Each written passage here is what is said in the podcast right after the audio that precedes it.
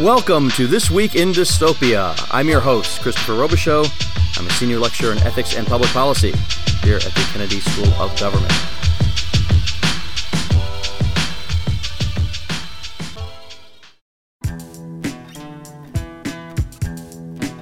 the state of Arkansas, you know, they're fighting against our claim of religious discrimination and they're the Capitol grounds in Little Rock. They put up a Ten Commandments monument. We asked to have a monument of our own put up. Their argument was the Ten Commandments monument was a private donation, so it's not an establishment clause violation, right? So we said, well, we have this private donation. Why can't we put it put it up, right? Unless there's some kind of viewpoint discrimination going on.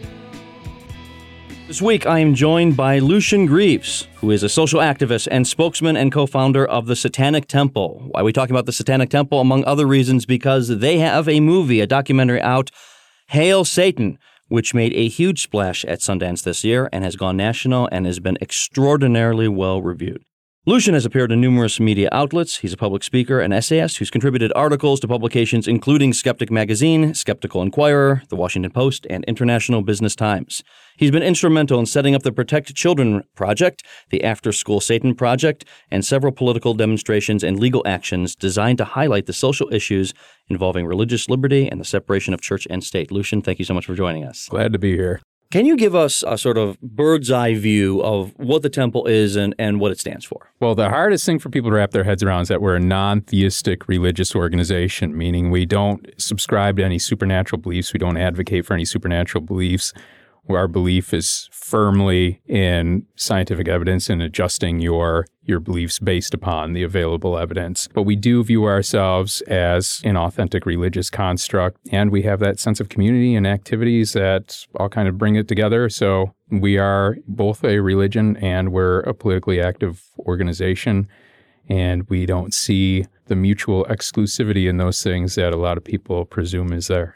I imagine that some people think to themselves, I have nothing in common with a Satanist. And then they go to the website and they see some of the, the tenets or the principles that define the Satanic Temple. Can you name a few of those? Because I think some people are surprised. I'm sure you've experienced this many times. People say, like, oh, you stand for that. I, I do too. Right, right, right. That's a funny thing because we, we were doing interviews, me and the director of Hail Satan during uh, during Sundance, and people would say, "Well, we've read your seven tenets, which are essentially about autonomy, individual liberty, and basing your decisions out based on the best scientific evidence, admitting that you're fallible and being able to adjust, that kind of thing. And a lot of people were saying, well, these are things anybody can agree with. And I was the one who whose knee jerk reaction was, well, yeah, that's true, however, going on, but it was the director of the film, and I, think it takes kind of this an outside Penny, view. Penny Lane, yeah, right? yeah, yeah, yeah, yeah. She was saying, well, no, actually, these are not just uh, generic kind of humanistic tenets. These these are satanic in every sense of the the word when it's understood from the modern Satanist perspective, because these speak, you know, to personal autonomy. They speak to this kind of anti-autocracy. And she was saying, you know, if you look at uh, even some of the best liberalized versions of Christian tenets, whatever sect you're in, the underlying theme is one of uniformity and dominance right? Uh, um, a lot of them are kind of theocratic at their core and, and, don't have that kind of respect for personal sovereignty and things like that. And I, I have to agree with that. And I, it's kind of funny to see uh, my kind of true believer status get in the way of me recognizing how out of step some of this stuff might be from the rest of the real world to the point of fooling myself into thinking it could be so generally accepted if people just understood it. But of course, it's a lot more accepted now, given that people do understand it. Hot off the press. As we were sitting down today, I read that the Satanic Temple has just received official tax exempt status from the United States government. Yeah, news is like a couple hours old right about now. A huge deal. Yeah, huge deal. In addition to that, coming on the heels of the enormously well received views of Hail Satan, in that movie, you talk about the importance of understanding the Satanic Temple in the context of the Satanic Panic that started in the 1980s and 90s. Why don't we start there? Tell us a little bit about that panic as you understand it and, and how it informed the emergence of the Satanic Temple. Yeah, it really informed what I thought about Satanism because as a kid, that was my introduction to the concept of Satanism. I was a kid and daytime talk shows were talking about these cannibalistic homicidal cults. The idea seemed to be that they were prevalent in every community, but they were unseen, working in the background, trying to undo all civilized good and moral decency throughout the world, and that they were stealing children or impregnating breeders, as they would say, and they were discarding the bodies in these mobile crematoriums, and the lack of evidence for these cult practices were just further evidence of how insidious, nefarious, and really effective they were at covering up their crimes and working towards this one world order. Really bizarre and deranged conspiracy theories that you wouldn't believe could make it into mainstream consciousness in such a way that they could persist unquestioned for as long as they did. And as you see in the film, it talks at first, and a lot of the film has this humorous tone to it. And at first, the satanic panic is presented in this kind of humorous light. When we talk about Dungeons and Dragons, everybody gets a laugh out of that about the moral panic that children shouldn't play Dungeons and Dragons because it leads to pot smoking, the homosexual agenda, and ultimately to Satanism and murder and all these other types of of ridiculous crimes. And the ad absurdum, of course, gets a laugh out of everybody. And then we talk about heavy metal music and backward masking. But then things take a serious tone, and you can tell because the soundtracking changes, where we talk about how the Satanic Panic actually ruined a significant number of lives. And it goes into a whole montage of people being hauled off to jail. It shows the McMartin uh, preschool defendants in the case. You know, they were never they were never convicted, but some people spent upwards of 20 years or more in, in prison. Some some have just been released recently, convicted on utterly ludicrous claims and spectral evidence gained from recovered memories that they had under some quack therapeutic conditions treating multiple personality disorder. And we have a whole campaign in the Satanic Temple, which doesn't get covered in the film, but I hope people would be compelled to look into more called Grey Faction, where we fight back against these kinds of mental health malpractice therapeutic techniques that still persist today. We just don't hear about it on daytime talk shows as much anymore because while recovered memory therapies are used still to ruin families and cause people to remember things that didn't happen or victimizations that they suffered and blame people for that that never took place. They're not uh, generally compelled to litigate because uh, the conspiracy theory has grown. You know, you, you can't get a proper hearing in the courts now. You know, the, the judges might be part of the satanic conspiracy, but it's still there. And we see manifestations of it still in, in so sometimes the mainstream when you hear things like Pizzagate and you see that there's still a significant population that takes ludicrous claims like this seriously. that all goes back to the satanic panic and a lot of the materials that were used to justify the satanic panic were also used as as the evidential basis for Pizzagate's legitimacy as well. So you see this persistence of this conspiracy theory, not just since the 1980s and 90s, but really since the French Revolution. There's kind of been this folklore of the satanic threat, and it, it hasn't gone away, and it's with us still. And I think part of what the Satanic Temple is doing is making people reevaluate everything they think they know about people who self identify as Satanists and realizing that it has nothing to do with these hysterical claims of those who want to hold tightly to their power, their sense of power, their sense of privilege. As, as the temple has emerged on the scene over some years, you, you're regularly asked this question why wrap yourselves up in the symbolism of Satanism? Uh, is it is it just to sort of agitate people and get them all worked up? Is there something deeper than that? Do you really believe in Satan? And people will look at your website and see the tenets.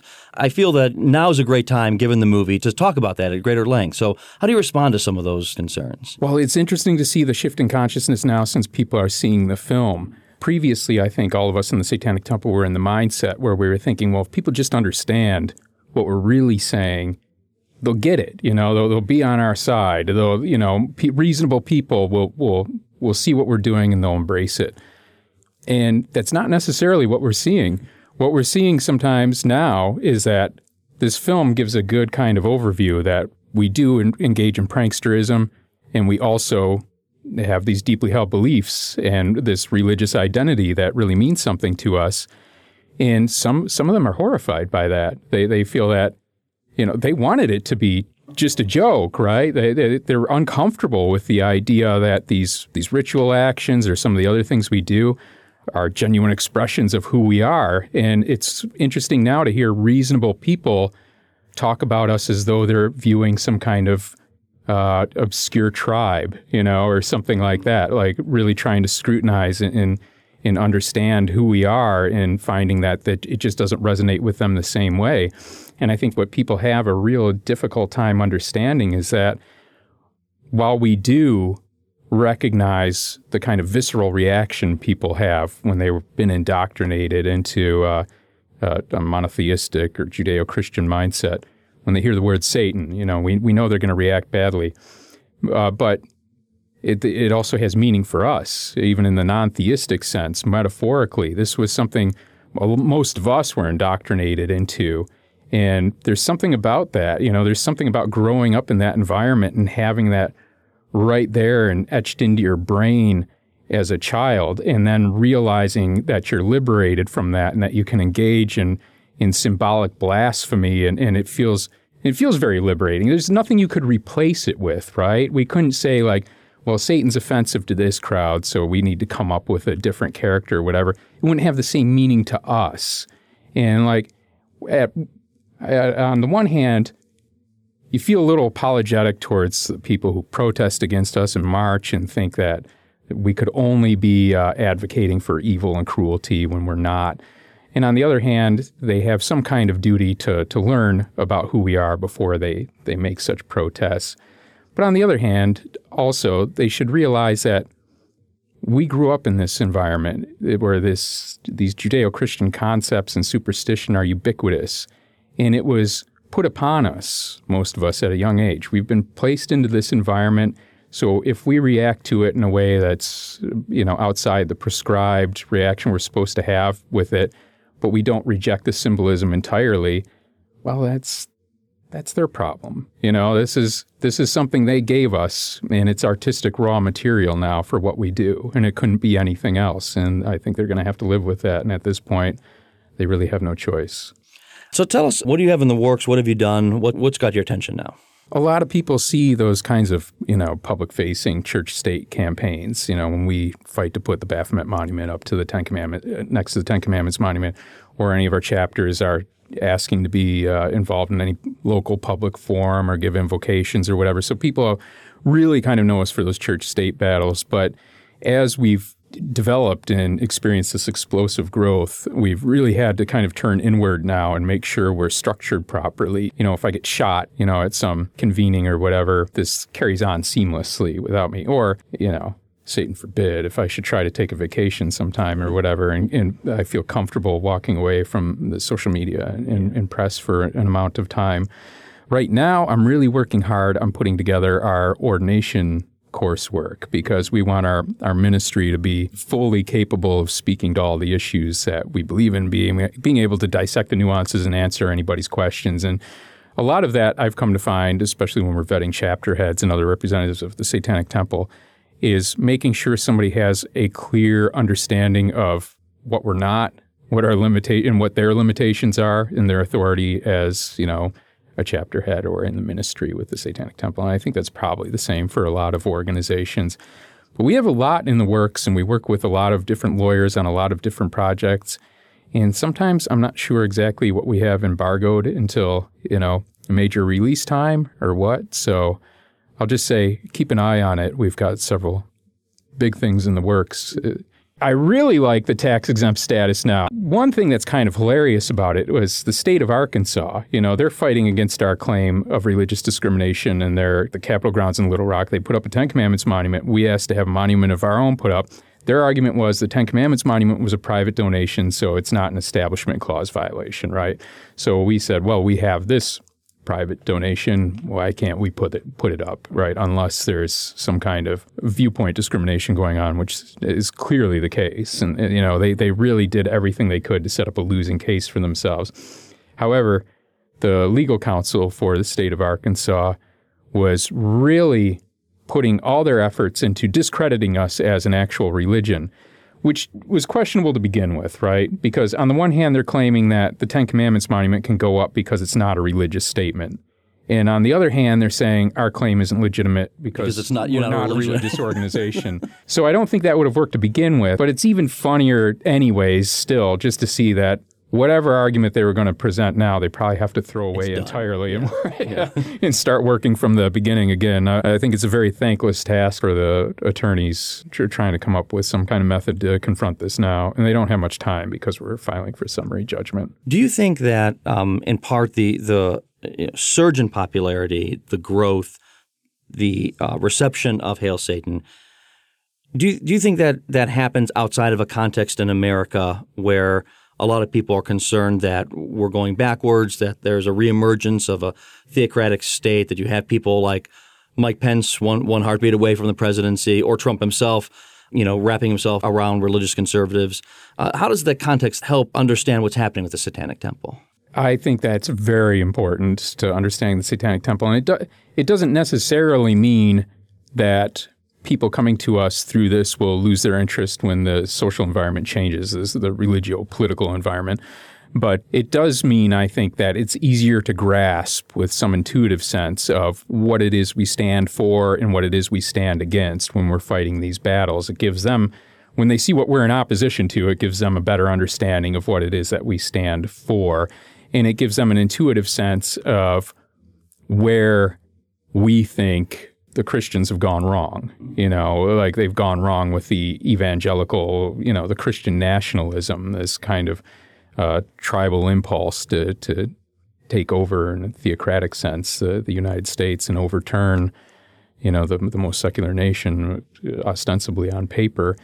And I, I think that's really uh, a lot of the success of of the Hail Satan film right now too. That people realize the situation we're in, and uh, it's dawning on them that the situation grows more and more dire by the moment. You know, when Trump first got into office, everybody immediately started litigating World War II again. You know, and I don't think I don't think Pence thinks of himself as a Nazi. I don't think Pence necessarily has an affinity for Nazism. And I think it's time to start calling this out for the evangelical nationalism that it is. And I think in that context, people are much better primed to embrace the message of the Satanic Temple. I, know that some people can't distinguish between being opposed to theocracy and being opposed to religion. And so they'll immediately view it as hypocritical for the temple to have religious status and say, well, you're anti religious. Uh, but even this past week, I saw uh, a post. I think it was from uh, the the Boston chapter, sort of extending uh, a kind of condolence to the burning of the Notre Dame Cathedral, and you know some of the comments in there is exactly what you'd imagine. Who are you to say these sorts of things? But can you help people understand that being an anti-theocrat doesn't have you targeting religion per se? Well, I, I also distinguish, you know, religion from superstition, which of course I have to because, you know, the Satanic Temple is non-superstitious, but we refuse to give up this uh, the, the notion that we can be a legitimate religion because we have everything else we think that a religion should have. We have that sense of community, that sense of ethics, and of course a real kind of uh, cultural bond, a subculture, the subculture that we are. You know, we, we have that kind of kinship with one another based on that. And, you know, if the federal government wasn't going to recognize us as a religion, we'd still keep doing what we were doing. So I don't know what category you'd want to put it into. But yeah, people have really had a difficult time wrapping their heads around that. There's some people in the atheist camp, like I said, who are really put off by by seeing that there's a whiff of, of actual religious identification here. There's not much I can do to explain after a certain point to people, though. You know, I've been asked this question for the past six, seven years about, well, why? Why Satan? And I just have begun to feel that if if it doesn't mean anything to you, it's probably never going to. You know what I mean? Like other times too, I think if they just thought about it and found better analogies, they could grasp it. For a lot of us, no villain can be introduced today that's going to be as uh, effective as Darth Vader, right? We grew up with Darth. We were scared of him maybe when we were kids or whatever. You just can't get that back, you know. Like some things mean a lot, other things don't. I probably would have never watched the Ted Bundy documentary because he was just a guy who went around killing women. But when I was a child, he was like the first real world monster that I knew about, you know. So the image of him and seeing video footage I hadn't seen before, it, it takes on this kind of mythic dimension, you know, It becomes an iconic character or whatever. And maybe if you just don't have that, it's just not going to mean something to you. So, in a way, maybe that's the way in which, in some distorted way, in my case, a partial religious upbringing was you know, important or, or actually enriching. Speaking of this, the Satanic Temple emerges in the American context, but it is international. So, how have you seen it be responded to in an international community that may not have as many theocratic uh, preoccupations as we do right now, or or the purchase of Satan symbolism doesn't doesn't do as much work? I see we get messages from overseas all the time. And when I check the metrics on our newsletters, it's often really surprising to me to see how many newsletters are opened in like Pakistan and other places where I think it might be dangerous to even to, to, even exercise these these kinds of thoughts or humor our uh, our antics at all. But I found that worldwide there's great concern not only over the the general rise of the right but the theocracy in the United States because uh, it seems our international allies are often much more aware of world politics than I think some of our American comrades are. And, and they see this as having a, an overall effect that could be damaging. And I think they're right. I, I think nothing at this point really happens in the United States without it having a, some kind of effect on the rest of the world as well. What is your favorite moment from Hail Satan? I don't really know. Uh, I I watched the I, I originally watched the final cut of a screener with the director and the producer, and it was terrifying. They're they're filming me for like three years, and I had no idea what they're going to do with this material. I had no idea what narrative they were putting together, right? And of course, there were a few schisms. There were a few, uh, you know, bumps in the road on the way to this ascendancy of the dominant religious satanic international organization. And I had no idea how this this would play out in the film. And when the director and the producer were watching it with me in the producer's apartment in New York, um, they were both visibly terrified. And I'm just watching clip after clip of stuff that, I, while I may not have seen the footage of it, it's still fresh in my mind. I know all these things. I'm watching and I'm just kind of checking each scene in my mind, saying, okay, that's accurate. Okay, I, I don't object to that. You know, just one after another so that I had no sense of really how it came together, what other people would make of it. I watched it and I wasn't even sure it was I wasn't even sure it was a good movie. Just tell you the truth. And it wasn't until I started watching some of the screenings with audiences there that I realized that that it was funny. Yeah, right? Yeah, because people are laughing and people are applauding and things like that. And some of the things I didn't realize were funny until an audience is laughing. Like I go into this subcommittee hearing and I'm explaining our Baphomet monument to these puzzled members of the government in, in Arkansas and just the expressions on their faces. And when I pass around the, the Baphomet and I'm, I'm giving its dimensions and I'm, I'm very kind of flat and academic in my presentation, they're writing down notes and things like that. And then I stop and they're all just kind of looking at one another, you know, their mouths hanging open. They, they have no idea what to say.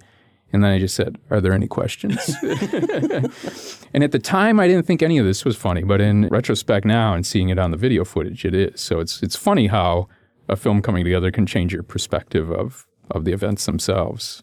You were at the Sundance premiere. Did that reception uh, surprise you? It was a big hit, right? I mean, oh, yeah, yeah. Uh, it played more, I think, than any of the other screening documentaries. And there were I mean, they all sold out, and the lines were huge. They had standby lines too for people who might have the opportunity to buy a ticket if other people didn't come or something like that.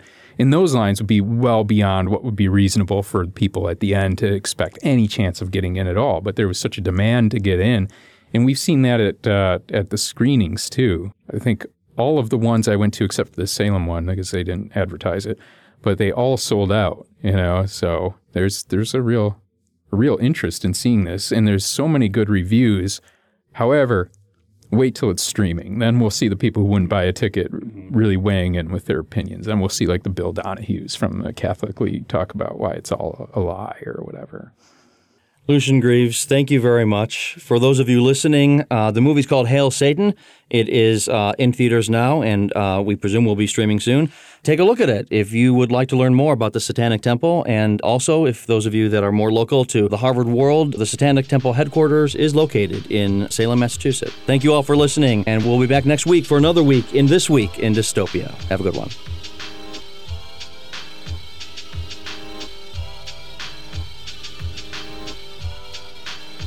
Thanks for listening to another episode of This Week in Dystopia. Like what you heard? Don't forget to subscribe and rate us on iTunes, Stitcher, Google Play, or your favorite podcast app. Want more information on each episode? Visit our Medium page at This Week in Dystopia. To stay in touch with us during the week, follow us on Twitter at Week in Dystopia and like us on Facebook. Have ideas for future episodes? Want to share your thoughts? Tweet at us or send us a message. We want to hear from you. This podcast is brought to you by the Ash Center for Democratic Governance and Innovation at the Harvard Kennedy School.